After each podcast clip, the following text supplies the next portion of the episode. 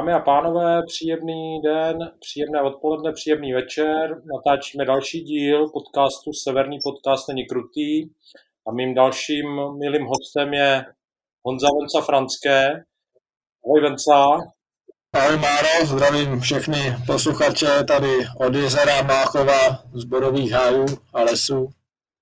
Já vás zdravím z Rumburka a my si povídáme s osobnostma, které nějakým způsobem vstupují do našeho života a Venca je člověk, se kterým já se znám přes sport. Je to člověk, který ho jsem viděl závodit, viděl jsem ho závody pořádat a stejně tak jsem ho viděl podnikat různé expedice, kterým jsem jenom přihlížel.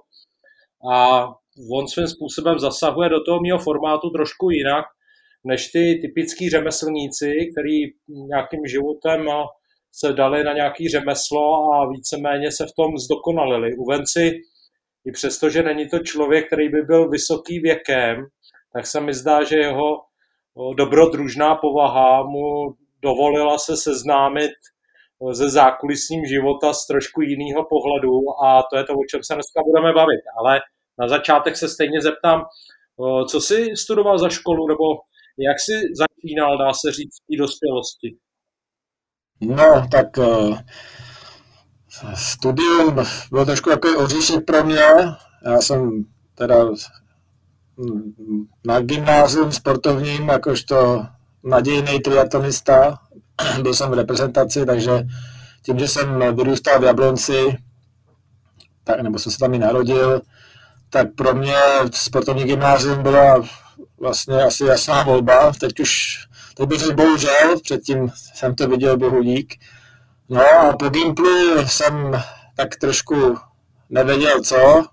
Hlavně jsem nechtěl jít na vojnu, takže další studium pro mě bylo jenom uh, omluvenka na vojnu, takže jsem udělal přijímačky na uh, zdravotnického záchranáře do Zlína, tam jsem chodil uh, půl roku, pak mi to dojíždění už rozčilovalo, tak jsem přestoupil do Příbramy, tam jsem ukončil prvák zdárně, no, pak to začít svrbil právě nohy. A vyrazil jsem poprvé do světa, mm, vlastně jsem na rok přerušil školu, jel jsem do Ameriky, do Koloráda.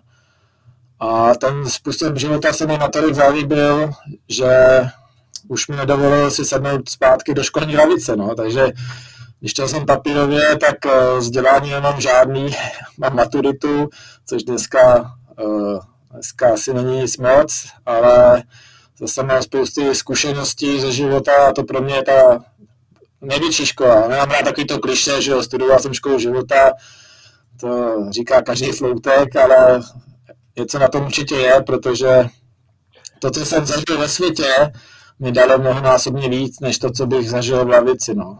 A jelikož jsem ani v té době vlastně nevěděl, co pořádně chci dělat, tak tohle pro mě byla nakonec ta nejlepší volba.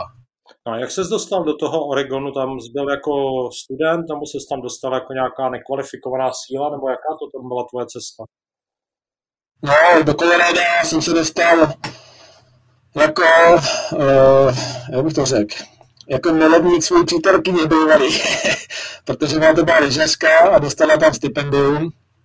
A takže jsem si říkal, tak co, tak proč, proč nejet s ní, že jo? Takže jsem tam měl jako, jako Sportovní láska. Tak, přesně tak, no. No tam samozřejmě skončila, a, takže jsem tam pokračoval tak nějak solo a takže jsem se tam dostal vlastně dá se říct náhodou. A dá se říct, že vlastně všechny moje cesty začaly vždycky náhodou, aniž bych je nějak jako vyloženě plánoval a toužil po nich. Vždycky to prostě byla uh, nějaká náhoda osudu a souhra událostí a vždycky mi to vyplivlo nějak tak, že najednou jsem byl v cizině. No. A to bylo teda, platilo i pro tu první návštěvu té Ameriky, že se to splácalo prostě během nevím, měsíce třeba, že jsem se rozhodl, že jedu a, a bylo. No a vyzkoušel jsi tam nějakou takovou tu práci, když to řeknu, nádeníků nebo opravdu jako těm samozřejmě, já jsem započal svoji kariéru nádeníka, no. Uh, jak jinak, když člověk nemá pracovní povolení, teď už to samozřejmě můžu říct, A takže jsem tam už od začátku dělal na černo. Češi je výhoda, že vlastně po celém světě, kde jsem cestoval, jsou nějaký Češi, místní, že jo. Takže uh, zrovna tam, kde jsem byl, Colorado Boulder, je známý místo. A, takže tam jsem narazil velice brzo na vlastně skupinu Čechů, ty mi dali kontakty na, na místního týpka, co tam staví uh, baráky, nebo stavěl, teda Čech, teda mimochodem, cyklista, což bylo pozitivum pro mě. A tam jsem začal dělat na stavbě. Byl jsem takový to podržkladivo, ale uh, hodně mě to naučilo. No. Byla to vlastně moje první práce takhle na stavbě, nějaká řemeslná. A vlastně jsem tam i objevil to, že vlastně to řemeslo, že kdybych to nevěděl třeba, než jsem šel na, na Gimple, tak, uh, tak bych určitě studoval nějakého truhláře nebo něco takového, protože to mě hodně chytlo. No. Takže tam jsem začal s prácí nádeníka na stavbě a všechny možné stavby jsem tam vymet, co, co šlo. No. No jaký to mělo na tebe dopad, jako dá se říct, jako říkal jsi a paráda, tak aspoň mi ta fyzička je k něčemu a teď můžu se živit jako na stavbách, anebo se za, naopak říkal, ty ať už jsem zase rychle zpátky někde, kde no, uh, George, jak jsme říkali, Jirka, uh, byl dobrý člověk a byl to workoholik. A to přenášeli na své pomocníky, takže já jsem si v tu dobu říkal, že to je s proměnutím pěkný veser a prostě jsme přišli v 6 ráno do práce a odcházeli jsme třeba v jednu ráno, takže jsme tam byli skutečně dlouhou dobu, měl spoustu zakázek, takže jako v tu chvíli samozřejmě jsem z toho radost neměl, ale takhle zpětně mě to dalo strašně moc v tom, že jsem se zaprvé naučil vlastně makat rukama a tím, že jsme stavili baráky prostě od základu až po střechu, tak jsem si prošel nejdřív jako podržkladivo, ale koukáš na to, vidíš to, pomáháš a když třeba děláš třetí, čtvrtý barák, tak pak už je schopný dělat vlastně věci, co, co dělá ten, že, ten stavař nebo ten truhlář, tesař, to je jedno. Takže ti to dost výrazně obohatí a taky to bylo pozitivum v tom, že vlastně po životě jsem se musel starat sám o sebe, vydělávat prachy na to, abych prostě mohl zaplatit nájem, abych mohl jíst, abych mohl přežít což zrovna v té Americe nebylo úplně jednoduchý. To mě zároveň naučilo prostě vážit si, vážit si peněz, vážit si práce a vlastně začalo to dávat nějaké hodnoty života kolem mě a začalo to vytvářet nějaký vlastně i pohled na svět v tom, že nic není zadarmo a člověk musí makat. Nejen ve sportu, nejen v práci, prostě všeobecně. No. No, tak hodí se člověku ta disciplína, že potom najednou vidí, že když bude makat na něčem jiným, takže se to začne zlepšovat, tak v tom sportu, já vždycky říkám. Přesně tak, tak, je to disciplína. Sport je hodně o hlavě, čím další, tím víc o hlavě a já vím, že na téhle stavbě, co jsem dělal, nebo všeobecně, tak je prostě, když člověk maká jako já nevím, když jste třeba vzpomínám na stavbu v Kanadě, když jsem tam dělal, tak tam jsme prostě stavěli přes zimu a v tom místě, kde jsem bydlel, tak bylo 0 stupňů, 14 dní v kuše pršelo, nebo nějaká taková ta sněžopršení a v tom jsi prostě 10 hodin venku a, a, a je to taková makačka na mora, že ti to určitě dá spoustu jako uh, síly do ostatních disciplín. A ještě mi řekni, v těch řemeslech, teda když si takhle tím procházel, bylo tam něco, co si jako rovnou říkal, hele, tohle já přece dělat nemůžu, nebo tohle to je něco, co už opravdu jakoby by měl dělat někdo no, autorizovaný, nebo jaký je ten vztah tady těm řemeslům, když to řeknu, jakoby zvlášť, když je ještě člověk v Americe, jo, protože přece jenom jako já vím, jaká je ta situace Česko-Německo, kde tady prostě pokrývač jako dělá to, co dělá, pak přijede do Německa, tam málem ho sundají ze střechy, protože prostě nemá nějaký papír, jo, ale přitom tu práci udělat umí. Jo. Tak Jaký byl pro tebe tady ten, jakoby v té Americe je to přece jenom ještě trošku jako jiný svět a zdá se mi, že tohle to tam může být taky trošku jinak. Určitě to tam je jinak, no. Tam eh, v té Americe jsem to tak nevnímal, protože tam, eh, tam jsem byl vlastně jenom rok a za ten rok jsem se opravdu prostě učil prostě základy, ale když jsem potom dělal v Kanadě nebo v Austrálii, tak eh, já jsem měl pocit, že to tam berou tak, eh, jsi šikovný v tom, že prostě umíš dobře dělat tesařinu a trošku elektřiny, tak prostě tak to nechali dělat a, a aniž bych na to měl papír, ale spíš tam šlo o tu kvalitní práci, protože uh, a nevím, no, uh, Samozřejmě. Vždycky se říká, že jo, taková ty, ty nekvalifikovaný pracovníci, že toho je vlastně Amerika plná, tak jestli potom vlastně, když je člověk na té stavbě, tak tam byl s dalšíma nekvalifikovanýma, nebo jsou tam prostě lidi, kteří jsou, dá se říct, jakoby ty, kteří jsou ty, když to řeknu, ty, co to umějí a prostě učej to ty druhý a nikdo se jich neptá už, jako kde se to učil. No, spíš je to tak, že je tam jeden kvalifikovaný, Uh, vy jste v té Kanadě, tak tam prostě byl velice jeden šikovný truhlář nebo tesář, kecám. A vlastně byli jsme tam, tam k němu tři pomocníci, ani jeden jsme na tom neměli vzdělání, ale všichni jsme měli už nějaké zkušenosti a on si nás prostě vycepoval tak, že, že pak mi řekl, hele, tam běž uh, nevím, prostě něco udělat a věděl, že to nemusí to kontrolovat. A to pro něj bylo důležité, no. Že, že nám věřil a že si nás vlastně naučil tak, eh, že, to, že nás bral za sebe rovný. Hlavně tam, tam to není braný tak, že ty nemáš kvalifikaci, ty jsi nějaký dělník, tak prostě jsi nějaká nižší třída, nebo prostě tak se mi tam líbilo, že vlastně spíš se snažili člověka něco naučit a a jako brát ho úplně rovnoceně. No. No a co ty národnosti, nebo tady ty menšiny a různý, pohyboval se teda mezi spíš, dá se říct, těma Čechoameričanama, nebo to byla nějaká jiná struktura? V Americe tam, tam jsem dělal jenom s tím, eh, s tím eh, Jirkou, tam jsme vlastně jediného pomocníka neměli, takže tam to bylo český imigrant Čechem, v, a v Austrálii tam jsem dělal hodně, eh, tam byli Češi teda a hodně Indové. A v Kanadě jsem dělal jenom s místníma. Jenom s Kanaděnama snažil jsem se co nejvíc vyhýbat eh, české komunitě samozřejmě, no, protože nejdeš potom do světa, abych, aby se tam vlastně zapíkal s českou komunitou a dělal s nima a bydlel s nima, to pak ztrácí ten svůj význam. No. Takže tam už jsem to úplně omezil a vlastně na té stavbě, co jsem dělal, tak, tak nebyl jediný Čech. No a jak to probíhá potom teda po těch, po těch pár letech na té stavbě, kde jsi viděl jakoby ten posun? Jakože v té angličtině můžeš dělat jako s kýmkoliv a domluvíš se, nebo? No, posun jsem viděl, nedostatečně to se chytíš zručností a zkušeností, to je asi jasný, to je přirozený proces. No, v angličtině, tam samozřejmě taky, že člověk se naučí trošku té odborné angličtiny, jestli tak můžu říct, odborní na stavbě.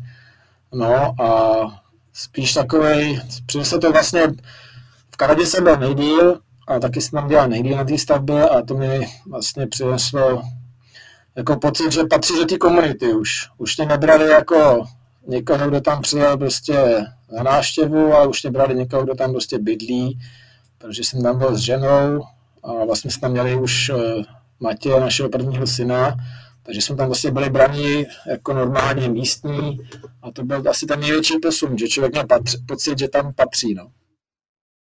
Vlastně, jak to byly velké města třeba, kde se dělalo, bylo to jako... No, relativně malé město, v nějakých 50 tisíc obyvatel, ani ne, možná mezi Vancouverem a Whistlerem, Snažil, já jsem se velkým městům snažil vyhýbat, no, že to není určitě můj šálek čaje, kde bych chtěl jako fungovat a kdybych hlavně uměl fungovat. To právě spíš je ten problém. No. no a řekni mi teda, měl jsi takový to stejskání po tom jablonci nebo po něčem takový, nebo jako kde, kde tam potom si, jako jsi si říkal, že je ten český chleba, nebo jako po čem se v teda v Americe nebo v Austrálii člověku stejská? No, to je zajímavá otázka, no. Já jsem si teda vždycky spíš myslel, tím jak jsem hodně cestoval, že budu asi žít v cizině. Ale čím díl jsem žil v cizině, tím víc jsem věděl, že, že jediný místo, kde chci žít, jsou Čechy, protože postupně člověk právě začne vnímat kulturní rozdíly. Já jsem chodil, tři roky jsem chodil s Australankou a, a prostě ač je to jako dobrý, tak stejně potom to ztroskotá na těch detailech, že řekneš nějaký, já nevím, vtip nebo něco, ona to nechápe, prostě jiná mentalita. Potom zjistí, že uh, vlastně opravdový kamarády máš tady, že prostě v té cizině, ač uh, možná to tím, že tady v Čechách si to, nebo doma si to člověk buduje už od mala, ty přátelství, tak prostě ty pouta jsou daleko silnější, no a prostě jsem cítil, že ty kořeny a to, kde chci žít, jsou Čechy, takže čím víc jsem byl v cizině, tím víc jsem věděl, eh, že mi to táhne na zpátek do Čech a vlastně jsem jenom měl pojmenovat přesně, co mě sem táhne, ale byl jsem, vlastně jsem, jednou jsem stál na, ro, na rozhraní toho, že já jsem možnost mít australský jako papíry a žít v, v, v Austrálii, a nebo jsem si musel vybrat žít v Čechách, no, takže jsem si vybral Čechy a vůbec toho nelituju, je to prostě uh, pro mě je to můj jediný domov tady, no. No a řekni mi teď, když se pomalu zeptám, ty žiješ vlastně převážnou dobu vždycky toho roku na Mácháči mm-hmm. a mhm. tam vlastně to je dneska taková říkám, a zůstává turist, na taková turistická páteř vlastně republiky. Jo. Je to už dlouho vlastně rekreační místo, má to všechny ty předpoklady k tomu, aby tam v podstatě lidi jezdili v létě, má to tu povahu prostě těch kempů, má to povahu toho, dá se říct, takový rekreace, tak jak to Češi znají už vlastně desítky let. Zase, když to teď ale už vidíš po nějaký době, kam myslíš, že se tady to celé jakoby posouvá, nebo jak to tam vidíš u vás prostě, a když si to zvlášť, když jsi to viděl venku ve světě, jo, říct ty turistické místa nebo různé spoty, který svým způsobem ty lidi přitahují, myslíš si, že ten mácháč jakoby má nakročeno kam?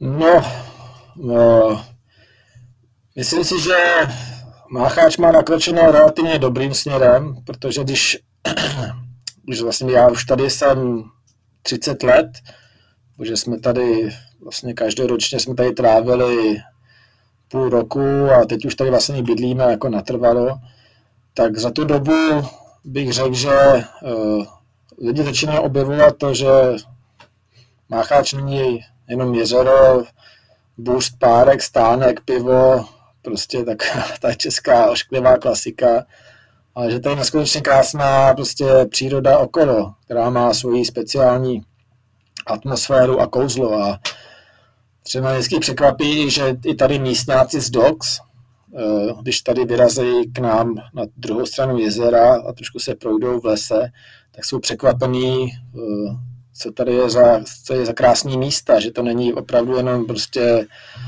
borový lesy, rovina, jsou prostě rokliny, skály a to tady svoje kouzlo. A to pomalu i ty lidi si myslím objevujou, Eh, teď samozřejmě taková podivná doba, a takže ten, ten turismus tady teď se trošku zkazil hlavně v tom, že jsou prostě lidi, kteří eh, který patří spíš do města a nepatří úplně do přírody a podle toho taky trošku teď bohužel vypadá. Ale věřím tomu, že zase jako se to vrátí do, do normálu a že se budou tady na, na skále jezdit lidi, co, co tomu mají nějaký vztah. A no navíc i tady město konečně začalo dělat trošku něco pro jako podporu turismu, takovou tu zdravou podporu turismu, že protože vlastně, eh, když se tady podíváš okolo jezera, tak tady není pořádně, tady vybudovalo město šílenou stezku čtyřlístku, dal za to ohromné prachy, je to vůbec nic, ale jako aby tady byla nějaká, uh, nějaká rozhledna, prostě cyklostezka, nějaký, já nevím, prostě odpočívadla a tak a prostě trošku historie, aby tady uh, se osvětlilo víc lidem, tak uh, to zaprvé je v počátku a za ty roky tady na to všichni kašlali, no. Takže jestli to směřuje to, myslím si, že takovým uh, světlejším a kultivovanějším zítřkům. No.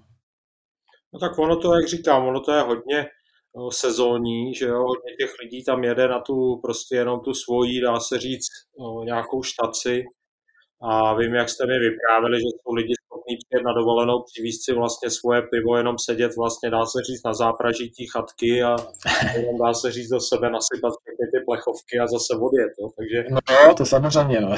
Takových lidí, ta klientela, když se budeme bavit třeba tady u nás, tak ta se teda naštěstí mění, že takových právě, co si přivezou plný auto lahváčů a, a boostů a vlastně za týden z té chatky vylezou s prázdnýma taškama, tak těch už tolik není.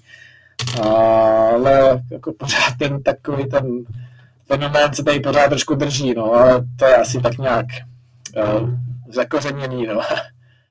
No co tak jakoby dá se říct vám jakoby provozovatelům takového nějakého zařízení rekreačního, furt jakoby se zdá, že jako to už by si Češi mohli odnaučit, nebo že už vlastně dá se říct, ten standard se posouvá někam vejš a kdo tohle to ještě pořád nezvládá, tak jako svým způsobem už se sám sebe diskvalifikovává. To jsou takový ty No, je to vlastně takový ten případ, no, že uh, máma jede na dovolenou, uh, nabal nám prostě, že nabalej si všechno svoje, přitom ty lidi vědějí, že my tady máme hospodu, my si snažíme víc jako trošku uh, v, v, jakoby v takovém duchu, že tady nemáme že smažený hranolky a tak prostě chceme jít trošku jiným směrem a jdeme. Takže tím lidem máme co nabídnout, ale stejně právě, já nevím, já kdybych někam prostě jel a vím, že tam bude nějaká hospoda, tak si určitě nebudu brát lahváče a balit si všechno svoje, protože když jedu na dovolenou, tak se nechci starat, nevím, o to, abych si musel vařit třikrát denně a pít lahváče, který můžu pít normálně doma, že jo. No jasný, a druháky, kdyby jo, tak jsou v doksech lídly a tady ty další zařízení. Přesně tak, přesně, no. Takže jako snažíme se, dá se říct, že se vlastně snažíme tak nenápadně uh, tady tu klientelu uh, odstraňovat, když to řeknu ošklivě.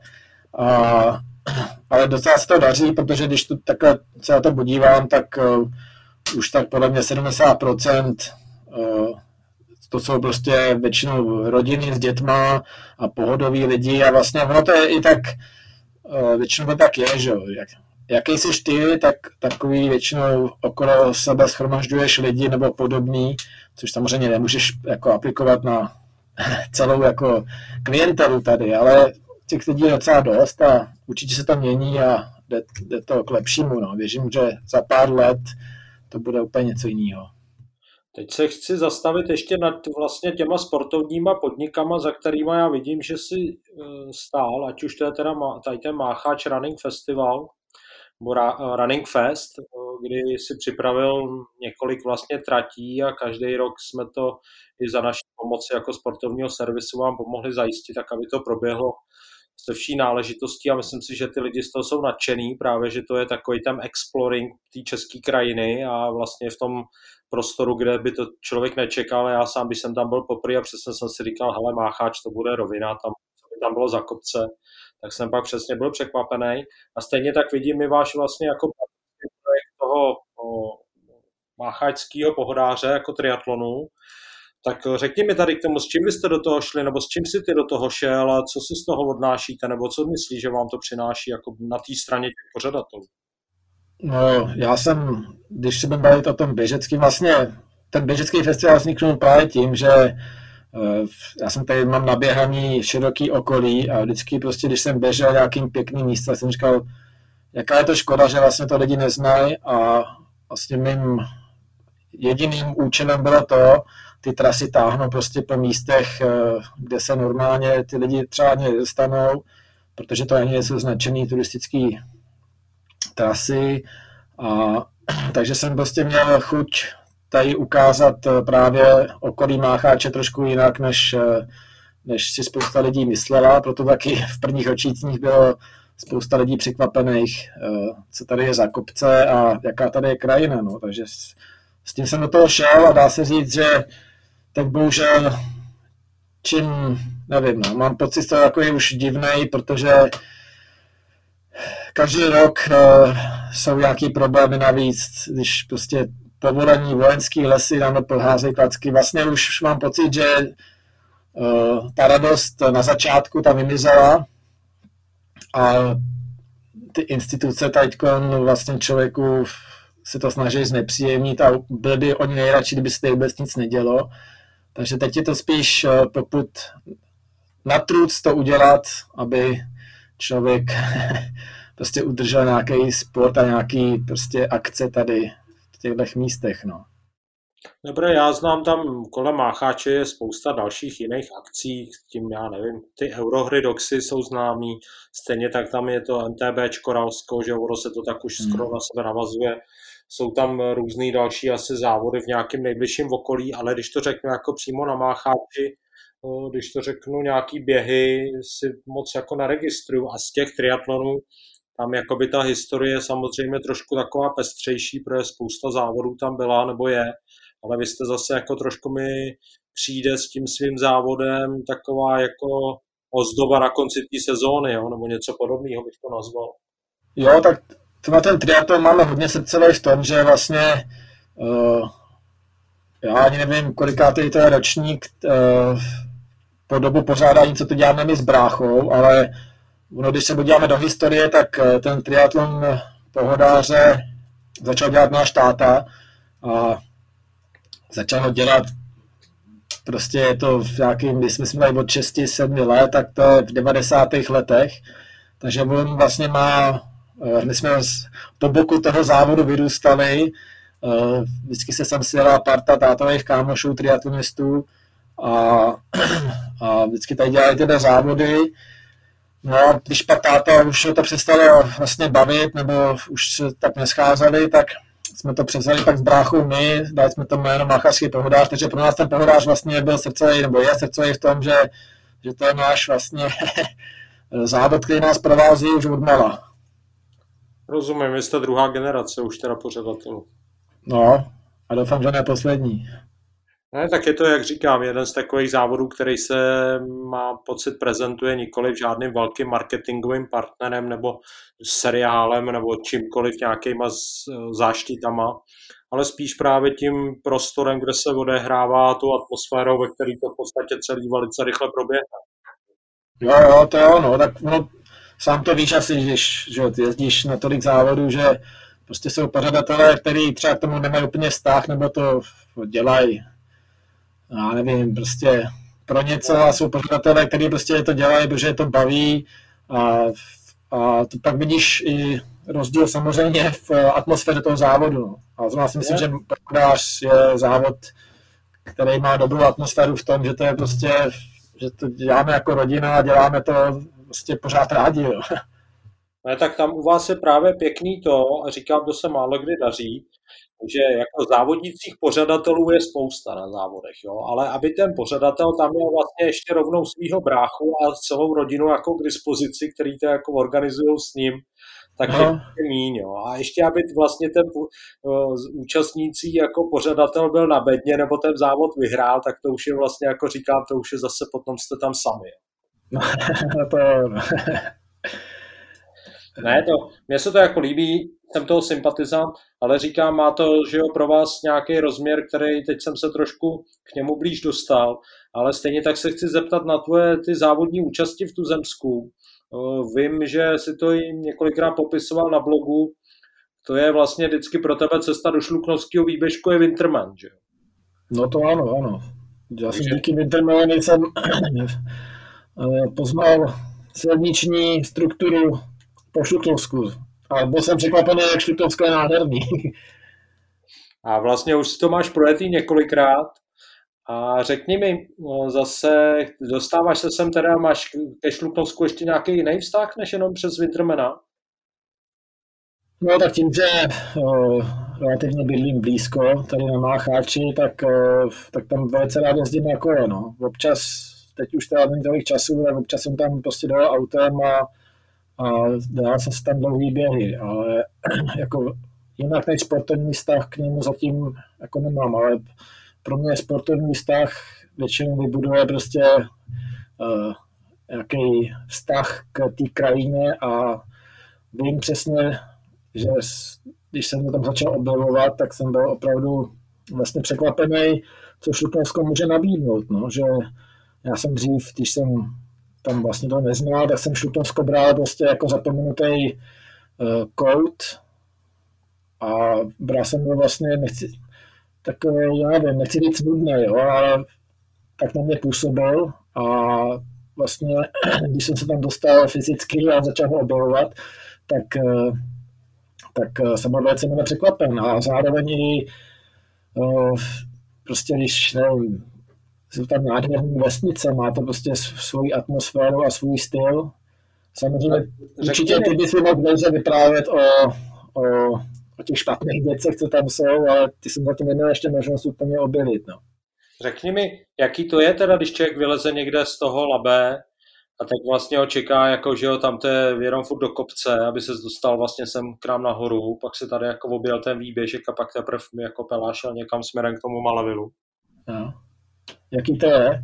No, no. Máš nějaký oblíbený místo jako na té trase, si říkáš, ty už jsem tady, tak super, nebo jako je, to jsem teprve tady, ty. No, ale ten Winterman má strašně výhodu v tom, že, že to je ta trasa cyklisticky opravdu pestrá, že, že si tam nestihneš uh, vlastně pořádně nějak jako nudit nebo zaměřit se nad tím, že to je, uh, že to je nuda. No. Dá se říct, že nejtěžší úsek pro mě, protože já jsem teda milovník kopců a zatáček a vše pestrosti, tak uh, nejrodnější a takový nejtěžší úsek je právě tam u vás na Šupnovsku, když se jede do Rumburka z tam té dolní pustevny, tak tam se jede po hlavní a je to prostě relativně táhlý kopce nahoru dolů a vždycky tam fouká, jak je to otevřený, takže tam většinou dostávám pořádnou krizi, ale pořádná krize znamená pořádný zážitek, že jo. Mhm. No a pomalu se dostáváme k těm tvým mezinárodním zkušenostem, já si pamatuju, že já jsem vás viděl už s bráchou, když jste běhali ty horské výzvy a různý tyhle ty dlouhý prostě běhy, které startovaly o půlnoci a vy jste byli jedni z těch prvních, kteří ráno nabíhali na bedně. A pak vlastně přišly ty tvoje mezinárodní no, závody venku. Jak jsi se tady k tomu dostal, nebo co tě tam přitahovalo, že jsi se k tomu šel naproti? No to byla taková, řekl, že přirozená sportovní evoluce, no. Vlastně já jsem dělal nejen závodní plavání, pak jsem se dostal triatlonu a vlastně v životě bych si asi neměl představit, že, že budu dělat nějaký dlouhý běhy nebo dlouhý triatlony. A vlastně, když jsem byl v Austrálii, tak eh, ta moje australská přítelkyně, ona dělala ultramaratony, dlouhý běhy a já jsem se vždycky bránil tomu, abych s ní chodil někam běhat, protože to bylo vždycky na dlouho, ale ona vlastně mi ukázala krásu toho dlouhého sportování a to jsem si to zamiloval a vlastně jsem tam poprvé zkusil nějaký další běhy nad, nevím, na 6 hodin a podobně a objevil jsem krásu toho, takže když pak jsem se vrátil sem, tak, eh, tak potřeboval jsem třeba na tu horskou výzvu, to byl nějaký tady první v Čechách můj další závod, tak eh, brácha se nebránil, už s bráchou jsme dobrý partiáci, takže jsme to měli jako dobrý hec, bratrskou, bratrskou výzvu a, a vlastně jsem postupně objevoval tak nějak přirozeně kouzlo toho, eh, toho dalšího vytrvalostního sportování. No. No jasný, ale říkám, jako on si to člověk třeba zkusí, že jo, řekne si, ty jo, to je hrozný, to je na mě moc dlouhý, nebo to je na mě moc těžký. Ale ty, jako by si si říkal, ty to je na mě ještě furt málo, nebo to je na mě furt krátký. No, vždycky v ten moment si to neříkám, ale pak zpětně uh, Nevím, to je, asi k tomu musíš mít prostě předpoklady, ale uh, mě na to vlastně baví to, že, že když jdeš nějaký prostě kratší závod, tak zaprvé, zaprvé to strašně bolí. Prostě necháš tam plíce, srdce a nevnímáš ani pořádně okolí a to. A mně se na tomhle právě líbí, že uh, jdeš si relativně v klidu, nebo tak v úvozovkách v klidu, můžeš vnímat místa, kudy jedeš a hlavně právě ti to přináší, že se něco děje během toho závodu, že dostaneš krizi, musíš se s ní dostat, eh, ztratíš se, musíš se najít, eh, nevím, přijde bouřka, musíš to všechno musíš řešit situace prostě, který ti eh, ten závod nebo prostě okolnosti dávají do cesty a to je vlastně na tom, co mě baví na tom hodně. A, a vlastně čím ten závod je delší, tak tím těch možností máš víc a těch zážitků. A, takže vlastně jako, proto vyhledávám čím delší, tím, tím zajímavější. No. Ač třeba často to je tak, že když se ten závod aktuálně děje a ty se tam ocitáš prostě v nějakých krizích a tak, tak eh, z toho nadšený nejsi, vlastně nejsi, nejsi rád, že tam seš momentálně, ale uh, děláš to potom, protože když to skončí, tak uh, pak z toho čerpáš, no. pak si to právě uvědomuješ, co jsi tam zažil. No je to o to intenzivnější zážitek zase, když to člověk tu, dá se říct, ten závod je dlouhý, tak dá se říct, je to dlouhý potom zážitek i pro toho člověka. Chápu, že eh, kdyby člověk běhal závody na 1500 metrů, tak ty zážitky trvají že o pár minut, zatímco když jde člověk 15 kilometrů, no tak přece jenom ty zážitky trvají mnohem dále. Přesně tak. Prostě když je mě 37 a už samozřejmě jsem schopný vyvinout rychlost, kterou jsem mohl běhat v 25 a vlastně už ani nechci tu rychlost vyvíjet, protože uh, je to, není to sranda si tu rychlost udržet a člověk musí mít tvrdou disciplínu a čas na to uh, se na to také připravovat, takže vlastně i to jako důvod, proč mě spíš baví ty dlouhý, že tam to není tolik o fyzice, jako o, jako o psychice, no. No a řekni mi, ty závody ty si absolvoval v různých světadílech, na různých místech, v různých, dá se říct, klimatických podmínkách. Stejně jako to potom končí na čem teda. Protože pro mě, jako já říkám, já jdu den venku, tady můžu pochodovat 40 km ve sněhu, ale jak se začíná blížit večer, tak si přesně říkám, ty ale ať už jsme někde zase zpátky prostě v civilizaci a chápu, že pro tyhle ty závody je ten vlastně pohyb ze dne na noc vlastně, nebo tady ten způsob toho přesunu víceméně klíčový, že jo, to je, tam se jakoby láme chleba, že jo, nějak v noci. No jo, máš pravdu, že prostě ty přechod mezi nocí, teda dnem a nocí jsou, jsou vlastně stěžení okamžiky toho závodu. A čím víc těch nocí je, tím to je horší. No přesně říkáš, jako když je den, když je slunce, světlo, tak je to všechno daleko pozitivnější, než když prostě padne tma a a s tím spojení prostě v, v, že únava, spánková deprivace, strach, větší zima, prostě všechno možné a člověk jako všeobecně prostě není noční tvor a přirozeně prostě eh, má trošku z té tmy respekt a ten strach, což potom samozřejmě působí na psychiku, no a v, vlastně po každý, když se ocitám tady na těch závodech, tak se nikdy netěším, až přijde noc, protože vlastně tyhle závody jsou o tom přežít nějak noc a zase si užít trošku ten den. No. No stejně ale zase tak chápu, že je úplně něco jiného se rozdělávat jako spaní někde v noci, když je tam 20 stupňů nad nulou, než když je tam 20 stupňů pod nulou. Že? No, tak to je sakra rozdíl, že ten komfort tam pak trošku je, je jiný, respektive žádný. No. Já jak se tam... naučil tohleto snášet, nebo jako co je tam ta technika, dá se říct, jakoby na, opravdu to člověk musí jako odponocovat, aby se to naučil nějak jakoby snášet? No, asi, asi podle mě jo. Já teda, dá se říct, když jsem šel svůj také první závod jako takovýhle uh, mrazivější na Yukonu, 160 kiláků, uh, tak jsem neměl vůbec žádné zkušenosti a, a vlastně možná to musíš mít i trošku daný, a, aby mohl jako fungovat v té zimě, protože nevím, asi se opravdu musíš odbivakovat a odležet na sněhu, aby se cítil víc a víc komfortněji. A nebo ta práce na té stavbě možná pomůže. No, tak ono všeobecně to je prostě v, uh, nějaká, nějaký trénink tvojí morálky a no, trpělivosti. Já, já hledám, no. jestli víš, jako dneska je strašně modní to otužování a prostě svým způsobem jako člověk se jako snaží dostávat do té zóny mimo komfortní, ale zdá se mi, jako, že mnohem vlastně jako modernější je si vypnout doma topení, že jo? Bydlet jako opravdu jako by o pár stupňů v chladnějším prostředí. A no, jednoznačně, ano, ano. Je to prostě Uh, že když, Já tak, samozřejmě taky třeba otužuju, ale jde o ten spíš ten diskomfort, uh, jakoby dlouhodobější a, a co se týče i jako, jako let, že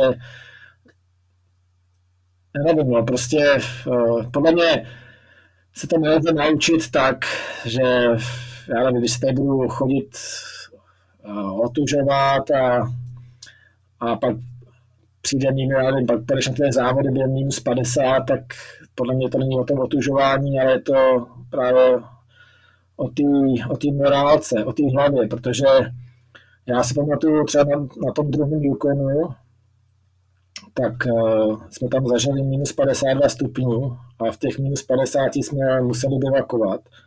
A vlastně v životě jsem nepřišel do styku s takovou šílenou teplotou uh, a prostě seš v té situaci, kdy se musí spolehnout na svoji hlavu a jakmile tu psychiku obrátíš jako na nějaké pozitivnější myšlení a uh, prostě smíří se s tou situací, tak se ti prostě, tak, tak se ti funguje, tak nějak, nebo můžeš fungovat, ale jakmile se zlomíš, že to prostě nezvládneš, nebo tak, tak seš, tak seš špitli, no. A to nenatrénuješ tím, že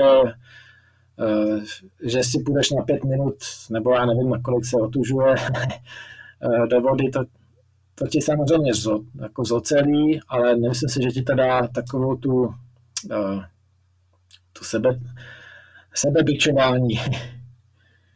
no, opravdu, o, není to nic jako sezónního, dá se říct, takové závody si zkusit a pak z toho zase vyskočit. No, asi, asi ne, no. Já si myslím, že prostě zaprvé to musíš mít trošku, trošku jakoby vrozený nějakou Eh, když se budeme bavit o těch závodech v zimě hlavně, který dělám já, tak, eh, tak musíš to mít prostě, v, že některé lidi prostě je minus pět a máš potom cirkulaci krve, hned jim prostě omrzají prsty, tak ty samozřejmě nemůžou uh, fungovat na takových závodech a ať by dělali, co by dělali, tak, uh, tak by to prostě pro ně nebylo. No. A, a prostě ta, je to nějaký dlouhodobý proces uh, tréninku, prostě té trpělivosti, protože ta, ta morálka a vůle a trpělivost je naprosto stěžení uh, na těchto jako všech těch podnicích a expedicích. Já jsem si třeba vždycky říkal, že když jsem šel tam někde v té divočině a byl jsem v pytli a prostě úplně vyřízený, tak jsem si třeba představil uh, lidi třeba že z koncentráku nebo na Sibiři, když museli utíkat z těch lágrů, tak byli prostě... To je dobrá pomůcka, no. Byli podvěživený, nebyli, neměli vůbec nic natrénováno a stejně dokázali neskutečný jako výkony, protože jim šlo o přežití a vlastně to brali z takových no, animálního pohledu, že buď to, buď to, to zkusili a přežijou, nebo umřou, a nebo tam umřou tom místě. No. Takže vlastně ono tak, když se na to člověk takhle z toho úplně uh, principu nějakého základního jako jak fungování přírody, že prostě otázka přežití, tak pak, uh, pak to je o něčem jiným. No tak jaký, jaký máš vyhlídky ještě, jako dá se říct, jakoby přesně k tomu přibývajícímu věku, že jo, tak budeš jako ty vzdálenosti prodlužovat, že si myslíš, že tam ještě máš větší šanci právě skrz tu morálku porazit ty, který možná běží rychle, ale jako zase nemají ten, ten morál? No, tak první bylo to chci ještě, takže teď vlastně příští únor za necelý rok se chci zkusit vydat na Alješku na, na Editerot, tu nejdelší trasu, čili nějakých 1700 kiláků, což si myslím, že je taková olympiáda pro zemní vytrvalce protože nic jako dalšího závod už a drsnějšího neexistuje, takže to, bude, to je pro mě taková meta. A, a pak nedokážu ti říct. A jako, jako když, chodec teda předpokládám. Jako chodec, no, jako chodec. A já vím, a, že vlastně z Jablonce no. Honza Kopka, že jo, ten to odjel na kole. No, no. Pavel Richter, myslím, to taky odjel. Pavel Richter a jsem, poprvé se mi to nepodařilo, a po druhý pak nějaký zdravotní problémy, tak tam ani neodcestoval, ale uh, jako ono to je, člověk tam nemůže jít s tím, jako, že tam pojede a že, to, že, že, to, že se dostane do cíle, to je... Tisíc mil teda trasa. Tisíc, tisíc mil, no. tak to už je jako, to by Jack London koukal. Je to přesně tak, je to Jack London. Ještě k těm závodům, ty jsi si letos udělal takový pochod po republice, Jablonec, Havířov. Havířov, tak. Tak si poznal zase tu Českou republiku z trošku jinýho, jako když to řeknu strany, ne? Zrovna to už bylo na takový té hraně, kdy těch lidí už dá se říct, jako by cestovalo asi mnohem méně než normálně a ty jsi šel cestou úplně jako tou turistickou. Tak jaký to bylo no. zjištění, jak ta země vypadá na tady té úrovni? No, já jsem byl strašně moc překvapený. Asi nikdy jsem takový pochod po Čechách nešel. A ať jsem ty hory většinou ještě jako jednotlivě prostě, tak, tak to bylo pro mě vlastně překvapující v tom, jak, jak ty hory naše jak jsou pestrý.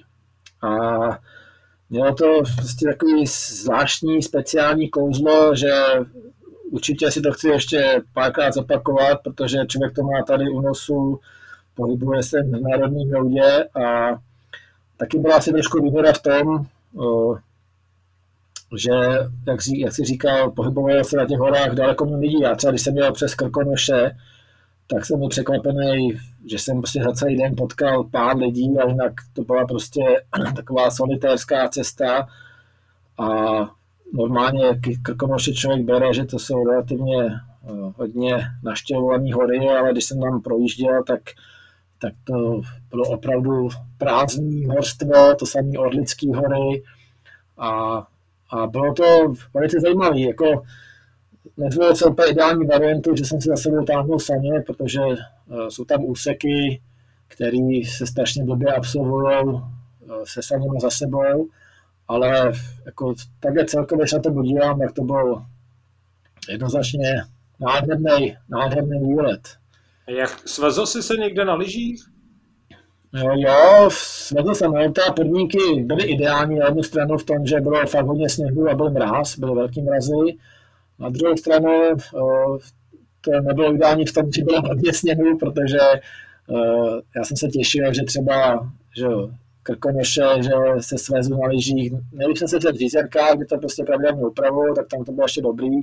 Ale vlastně od půlky Krkonoš uh, už jsem se potýkal jenom s hodně hlubokým sněhem a pak už jsem se moc nesvez. No. Takže třeba se líbil Broumovsko a Adršpach, který teda samozřejmě nejsou na liže na, moc dělání, hlavně Broumovsko, tam prostě jdeš po letních turistických cestách, a, který normálně v zimě prostě nikdo nechodí, takže já jsem se tam bořil ve sněhu jak, jak nějaký blázon, podlizal jsem tam padlý stromy mezi a tam prostě kličkuješ, tak, ale tak taky to má to něco do sebe, prostě seš úplně tam sám a prostě ta zimní příroda, prostě jak je ticho a to, ale v manažování to úplně není, no.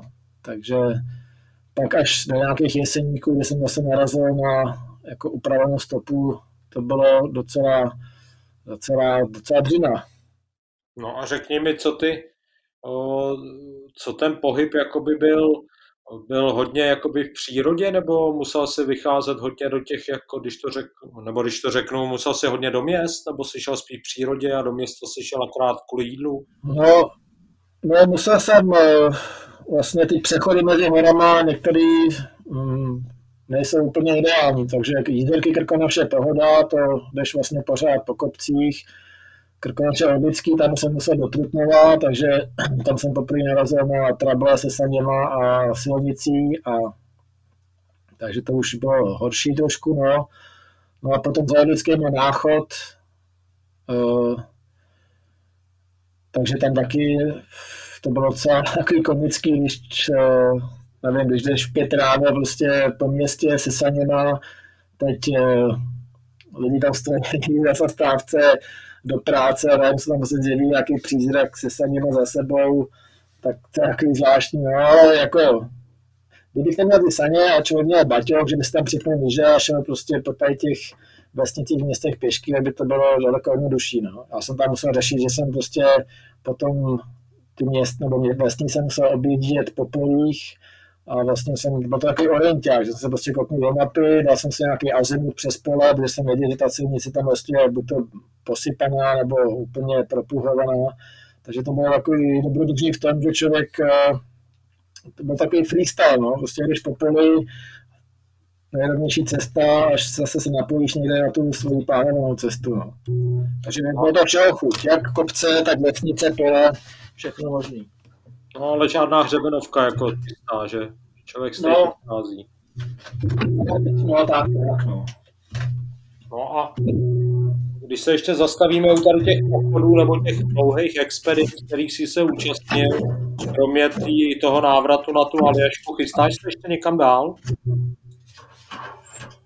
Uh, tak já nejsem úplně uh, nějaký velký plánovač, takže uh, tím, že mám vlastně uh, letní sezónu, která mi neumožňuje úplně jezdit někam uh, na závody, myslím letní sezónu za barem, Rozumím. takže moc ne, neplánuju, no, prostě vidím, že mám za 14 dní čas, tak mrknu si se někam přihlásit a, a vyrazím, no. Takže jako moment nemám žádný plány, že bych přesně věděl, jo, za půl roku chci jít na tenhle závod a na to se připravuju. No. Nebo jestli se tak myslel teda. Zase se asi o to víc můžeš soustředit na tu Aljašku. Přesně tak, no. Aljaška je pro mě opravdu jako velký uh, sportovní a vůbec životní mezník, no, v tom, že chci to zkusit, prostě se tam vydat a vydat se na tu trasu a děj se vůle boží, no, tam prostě nemůžeš něco si plánovat nebo s něčím počítat, no. No tak ono, jak dlouho to počítá, že se to jde, nebo jak dlouho se to chodí? Je to 1600 km v extrémních podmínkách. No, limit je měsíc a ty nejrychlejší chodci to chodí tak no, 24 dní třeba, no. Takže 50 denně je minimum, dejme tomu. No, určitě. Podávat no. aspoň těch 60, jestli tomu rozumím. Tak, tak, no. Teď no. jaký je tempo tady v té, jako, když to řeknu divočině? To se nejde 6 km za hodinu. No to právě, no, tam člověk prostě, jak říkají tady z našich podmínek, že, že jestli vezmeš 6, já nevím, 7, 8 minut na kilák, že jakože už opravdu, že jdeš pomalu pozadu, že to je úplně šnečí tempo, tak, eh, tak to tam vůbec neplatí. No. Takže tam, když jsou dobré podmínky a jde to dobře, odsejpá to, tak to je průměrně nějaký 4 a maximálně 5 kiláků za hodinu. No a když to jde blbě, tak když třeba kilák jdeš hodinu. No. Když je třeba hluboký sníh, boří se, tak, tak to je, tam, to je to prostě nekonečný. No. Takže když to, to potom rozpočítáš, aby denně ušel aspoň těch 60 kiláků, tak to máš prostě prostě 16 hodin třeba jako non-stop pohybu, že to započítáš nějaký pauzy, že jo, na jídlo a tak, tak pak na ten odpočinek ti už tolik ani nezbývá, no. No a tím se pomalu dostáváme k takému poslednímu bloku, který bych s tebou rád probral a to je, že mě taky se na tobě hrozně líbí to, že ty nejenom, že no, chodíš na ty závody, ale potom z toho dáváš ještě reporty. A ty reporty jsou takové blogové zápisky, který se ti povedlo sposkládat teď už i do knížky a ta knížka vyšla, k nám i domů dorazila, takže moc děkuju. A se stalo. Eh, to se mi moc líbí, že vlastně v těch sportovcích, jak oni vždycky říkají, ten vlastně jako ten, ty sportovci, ty jenom sportujou, ani z dalšího vlastně, jakou se o tom nic nedozvíš, tak v tom případě to tak úplně není pravda. A zdá se mi, že často mají ty eh, z, právě zápisky ještě jako vyšší hodnotu, než ty výkony. Protože se tam člověk dozvídá spoustu takových těch niterných pocitů nebo dozvídá se vlastně něco ze zákulisí, to, co už se hodně podobá prostě tomu těm pocitům toho Jacka Londa nebo lidé, kteří prostě žili v té divočině. A chci se tě zeptat, tohle to k tomu taky patří pro tebe od začátku, to psaní si vlastně o tom, jaký to bylo, nebo jak to probíhalo? Dá se říct, že jo, nebo jako všeobecně mě hraní si se slovama a psaní baví. Ještě než jsem dělal vlastně tady ty dlouhé věci, které by přenášely zážitky, které jsem pak přenášel do, do, do, do příběhu, co si mohli kamarádi přečíst, tak vlastně už máme 20 let kapelu a mě strašně bavilo prostě skládat texty, psát básničky, takže už jsem k tomu měl nějaký vztah předtím, no. A je to zajímavé, že uh, já vždycky třeba ten závod dokončím a ani si to nějak moc se nepamatuju, ale s postupem času pak jsem prostě vybavil jako právě ty momenty, až se sám jako nad sebou podivuju, co si třeba za nějaký maličkosti pamatuju. A většinou to jsou právě nějaké spíš takové zajímavější věci nebo v, uh, něco prostě, co, co stojí za to potom předat dál. No. A vlastně uh, ani mě to baví psát a baví mě se hrát si s těma slovama a, a vlastně ani, ani je mi jedno, jestli to čte moje žena, nebo jestli to čte dalších 20 lidí, prostě, prostě mě to spíš baví psát a proto to píšu. No. A hlavně pro mě to je s mojí pamětí to je docela dobrý uh, zdroj jako zaznamená, zaznamenávání si uh, zážitků, a, protože třeba teď vyšla ta knížka, a tak si, když si tam člověk listuje, tak uh, některé věci bych už úplně zapomněl a když si takhle přečtu, se zase krásně osvěžím a že jednou, až mi bude třeba 70, 80, tak, uh, tak to bude hlavně dobrý zdroj uh, pamětí, který jsem určitě zapomněl. No je pravda, že s tou pamětí člověk, nebo s těma paměťma má člověk psát je mnohem než až ve stáří, když ho zasáhne Alzheimer, jo? pak těch tam mm. moc není. A chci se zeptat, myslíš, že teda pro tebe musí být pro to psaní to palivo ten sport, nebo myslíš, že by si dokázal psát i o něčem jiném, než takhle o těch expedicích? O, myslím si, že určitě, no. Potřebuji mít, potřebuji vědět přesně, o čem chci psát, co ten příběh obnáší.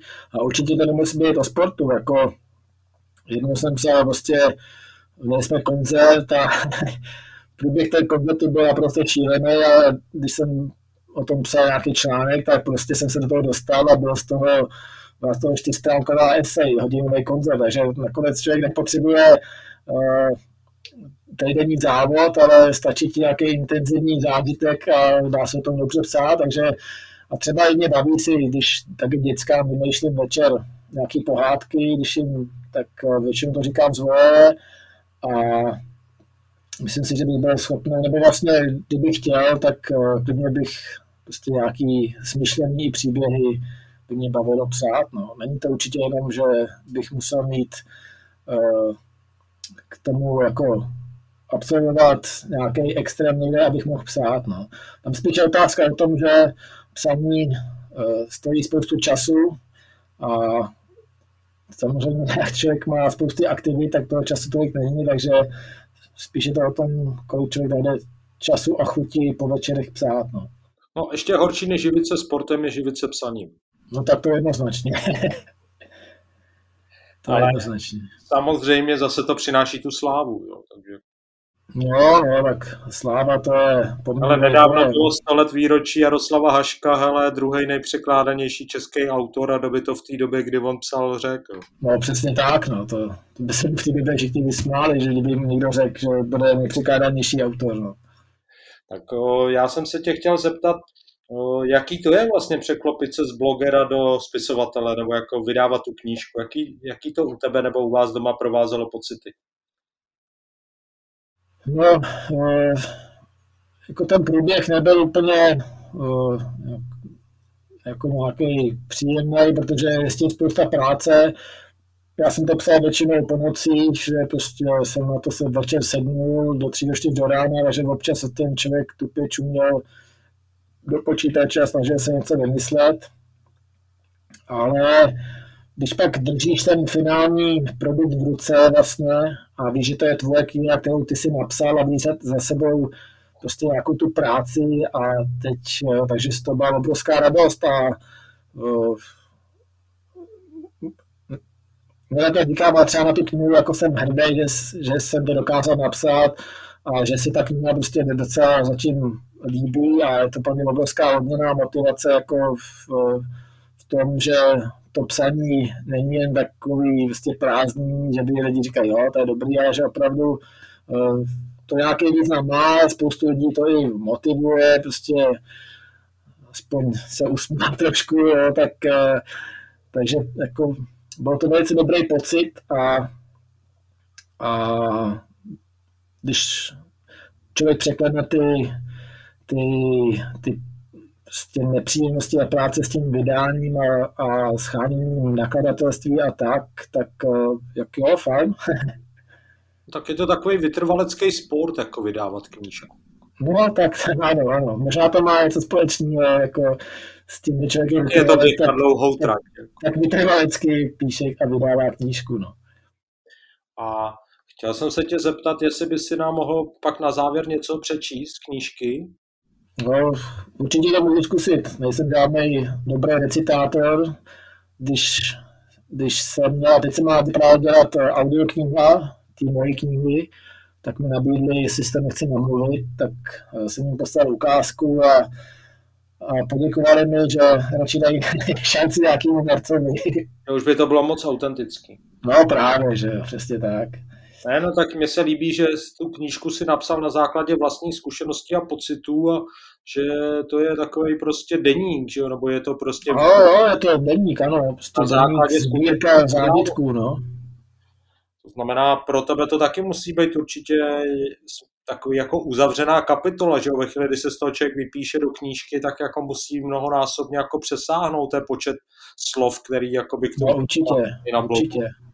To máš pravdu, že vlastně v sepsání té knížky je to vlastně takový uzavření, kompletní uzavření ty události toho zážitku a vlastně člověk to má tak nějak uh, ucelený a a dobře se tak na to kouká. A řekni mi, vy si tu knížku distribuujete sami, nebo viděl jsem to i tady v knihkupectví, je to prostě v různých kanálech a e, chci se zeptat, bude k tomu třeba z tvý strany potom i nějaký program ve stylu, já nevím, autorského čtení nebo něčeho podobného? Určitě bych chtěl něco udělat, no, až to, až to nejší doba dovolí, tak určitě nějaký křest spojený právě s autorským čtením, uh, no a prostě dát ty knížce správný, správný moje takový punkový promo, no. no jsem distribuci já, ale protože pro mě to je takhle, jsem pod nakladatelstvím, který tu knížku distribuje do knihkupectvích, ale tady z toho vlastně je téměř uh, nulový zisk a pro mě největší zisk z těch knih právě, když tu knihu prodám sám. A takže proto jsem vlastně se snažím si to distribuovat uh, co nejvíc do světa osobně. No.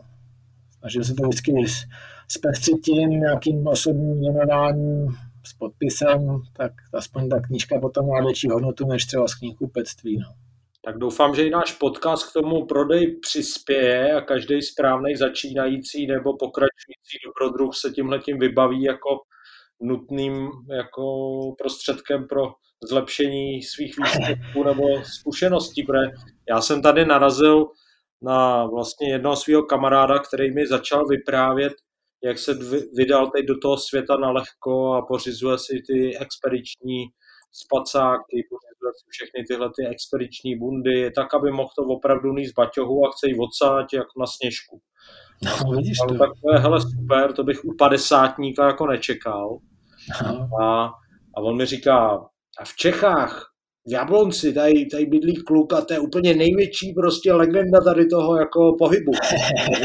to je, řekněme, no, on říká, no to je ten Jan Venca Franské. A já jsem říkal, no, teď, teď mu vyšla knížka a tam to on všechno popisuje, tyhle ty svoje zkušenosti a trampoty. Takže máš spoustu no. fanoušků, máš no, spoustu no, lidí, kteří víceméně si myslím, že tě budou chtít následovat, nebo už tě dávno následujou jak tohle to zvládáš? Nebo myslíš si, že se ta skupina nějak dramaticky zvětšuje? No, osobně ten pocit nemám a, a naopak právě pro mě to je vlastně uh, největší odměna a podsta, když uh, vlastně většinou to je právě to moje literární uh, stvárnění, předávání těch zážitků právě tím psaním, protože jako verbálně nejsem úplně uh, schopný předávat zážitky tak, jak bych chtěl. Takže vlastně to, že ty lidi to motivuje k tomu, že prostě si řeknou, ty v, místo dvou kiláků prostě zkusím běžet desítku, nebo prostě půjdu jednou přes noc a půjdu zabivakovat, tak to je pro mě úplně největší odměna, když dokážu uh, vlastně tím svým zážitkem nebo tím svým nějakým činem, aktem uh, motivovat druhý lidi k něčemu prostě a ne podobnému, ale k něčemu, k nějaký změně a většinou to pak přináší jako jejich spokojenost, jejich radost a to je pro mě naprosto vlastně největší odměna a mám z toho největší radost. No. Takže jsem rád, že vlastně, že tím víc a víc lidí, kteří, uh, kteří se nechávají takhle motivovat a, a vlastně pro ně odměnou to, že třeba si tu knížku přečtou a napíšou mi, no, jsem se taky dlouho třeba nezasmál, nebo mi to strašně bavilo, tak, tak to je super. No. Tak já bych tě poprosil, jestli nám můžeš teda něco přečíst na závěr. Určitě, určitě. Vezmu si tady knihu. Ať mají posluchači přímo autentický záznam nebo četby autora své knihy. A rovnou to je taková ochutnávka z té knihy a když se vám to bude líbit, tak můžete, jak říkám, si knihu hned koupit. jo, budu jenom rád. Podpoříte mě tím na další, na další zážitky, na další dvě zážitků. Tak, eh, co vybereme? Něco krátkého. Něco krátkého. Ať se to potom nikde nešíří po internetu, jako právě, že, že nahrál celou audioknihu. Tak třeba kapitola Šalina na Yukonu nejezdí. To, to by mohlo být zrovna zajímavý. Jo, i Brňáci třeba si tomu dotknu. Přesně tak, no, ty mají tak uh, tak tady po šesti hodinách si myslím, že jsem jim zapůlkul cesty na McCabe a proto vítám parádní strom, který se vybízí k bivaku. Jen husté větve zapříčiněný nedostatek sněhu pod ním a tak lopatkou odházím malou vrstvu sněhu a přitulím se ke kmenu stromu. Je krásně ticho a totální tma, protože z nebe dneska nic nesvítí. Je zajímavé mít otevřené oči a vidět ještě méně, než když je máte zavřené. Pokud se tím bavím a když zavřu oči, tak se mi před nimi začnou tvořit tmavé, lehce barevné obrazce, které zase zmizí. Když oči otevřu, je absolutní tma. Ač nemám budíka, po hodině a půl stávám. Ale žádný spěch, s termosky nalávám kávu, co jsem si udělal v Karmax a užívám si snídaní ve spacáku. Zní to idylicky. A než mi začala být zima, tak tomu tak skoro i bylo. Ale přece jenom je nějakých minus 20 stupňů a tak to není na velkou romantiku. Rychle coukám spacák do kompresního vaku, což je nelehký úkol, a jímám se opratí svých saní. Opět jdu a jdu nekončícím bílým tunelem. Za hodinu dojdu k místu, kde je podle mapy necelá půlka cesty do McCabe. To mě nechce rozhodí, protože jsem si myslel, že za půlkou jsem byl už dávno. Ale mapa nelže a vzdálenosti tady na severu jsou vždy vzdálenější, než si jeden myslí. Jsme opět blízko řeky Yukon a to znamená propad teploty o pár stupňů níže. Ticho všude, jemné kroky, hodiny plynou a noha mine. Monotónně šlapu, připadám si jako robot a bezmyšlenkovitě zřím do mdlého světla z mého čela před sebou. A najednou zacinká tramvaj. To mě probudí a já zbystřím. A zase je chvilku ticho. Rozebírám si ten sluchový údaj do drobná a vyhodnocuji ho jako nemožný, protože šalina prostě v divočině jezdit nemůže. A pak já se slyším tichý rozhovor lidí. Nerozumím, o čem se baví, ale je jich tam víc. Jednou slyším napravo, jednou za mnou a jednou vůbec. Začíná to být velice zajímavé, lehce strašidelné a tak čekám, co ještě přijde. Po chvilce se blížím k hlučícímu úlu a pak tu každou chvíli někde cinká, hlučí, klepe a je to kompletní orchestr všech možných zvuků. Sice nejsem nějak extrémně umělný, ani v hluboké krizi, ale sluchové halucinace mám. O tom není pochyb. Z začátku mi to působilo problémy. Ponívat jsem z toho měl trochu nepříjemný pocit, ale pak jsem si zvykl a užíval si ty mozkové výtvory. Tímto bych chtěl poděkovat mé hlavě, že dělala, co mohla, abych se nenudil a připravovala si v průběhu cesty různá představení. Tak to třeba byl takový krátký úryvek z mých různých halucinací. A, a no, to, ono, vlastně... to je super. To já si myslím, že právě lidi chtějí vlastně i přesně si přečíst to, co člověk během těch závodů zažívá, protože co si budeme povídat, ty kliše, který člověk říká někde po tom závodě, to jsou to děkování rodině a všem těm no, no, no. A tady to není prostě. A ve chvíli, kdy se zase no, no. nad tím člověk už zamyslí a nějakým způsobem to ze sebe dostane, tak se to zase nedostává k těm čtenářům. Takže Přesně. já moc děkuju. Děkuju, ať já už děkuju, děkuju za knížku a hlavně děkuju za to, že můžeme se zase někde potkat, ať už to je touhle formou, teda primitivní elektronickou. tak věřím v lepší zítřky a že se potkáme na Mácháči, anebo tady u nás nahoře na severu a zase spolu něco podnikneme. Přesně, ať tak či tak, určitě se těším na viděnou a nejen by, ale všem, co to poslouchají, samozřejmě přeju pořádnou, bohatou sbírku zážitků, protože já vždycky říkám, to je to nejcennější, co máme jako v dnešní době, prostě je to největší bohatství, takže přeju všem, ať mají bohatou sbírku a tobě děkuji velice za, za rozhovor a podporu. Dobrý, tak se budu těšit. Tak jo, Mára, měj se, pozdravuj doma, pozdravuj Gáp a brzy snad. Jo, jo, taky, zatím. Tak díky. jo, čau.